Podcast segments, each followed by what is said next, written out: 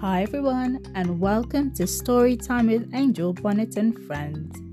Today's story is called Muhammad Ali, and this book was written by Mary Nhin.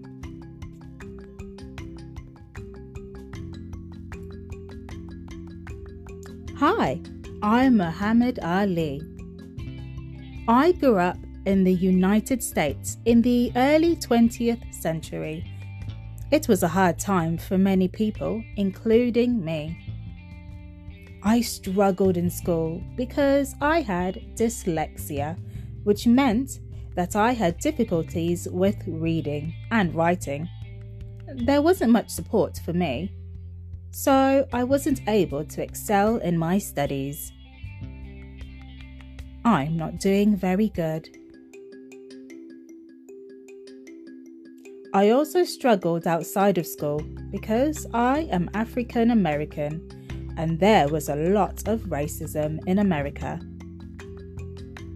Because of this, I felt down a lot of the time until I found my passion boxing. I took up boxing when I was 12 years old.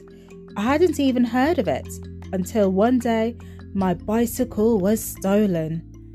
The police officer told me that if I wanted to fight the thief to get my bike back, I'd better learn how to box.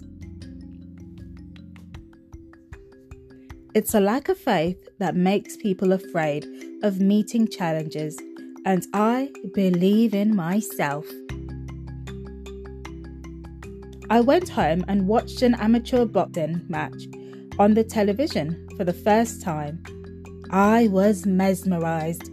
It was so exciting, and I knew I had to try it for myself. I'm going to win a belt someday, Mum. I began training and I never looked back. I learned to fight and won a gold medal at the Summer Olympics in Rome. By age 18, I had become a professional boxer.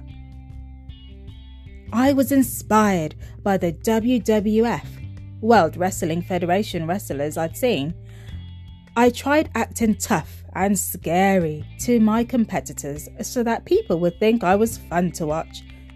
Not everybody liked my style, but it certainly made me a character people wanted to watch.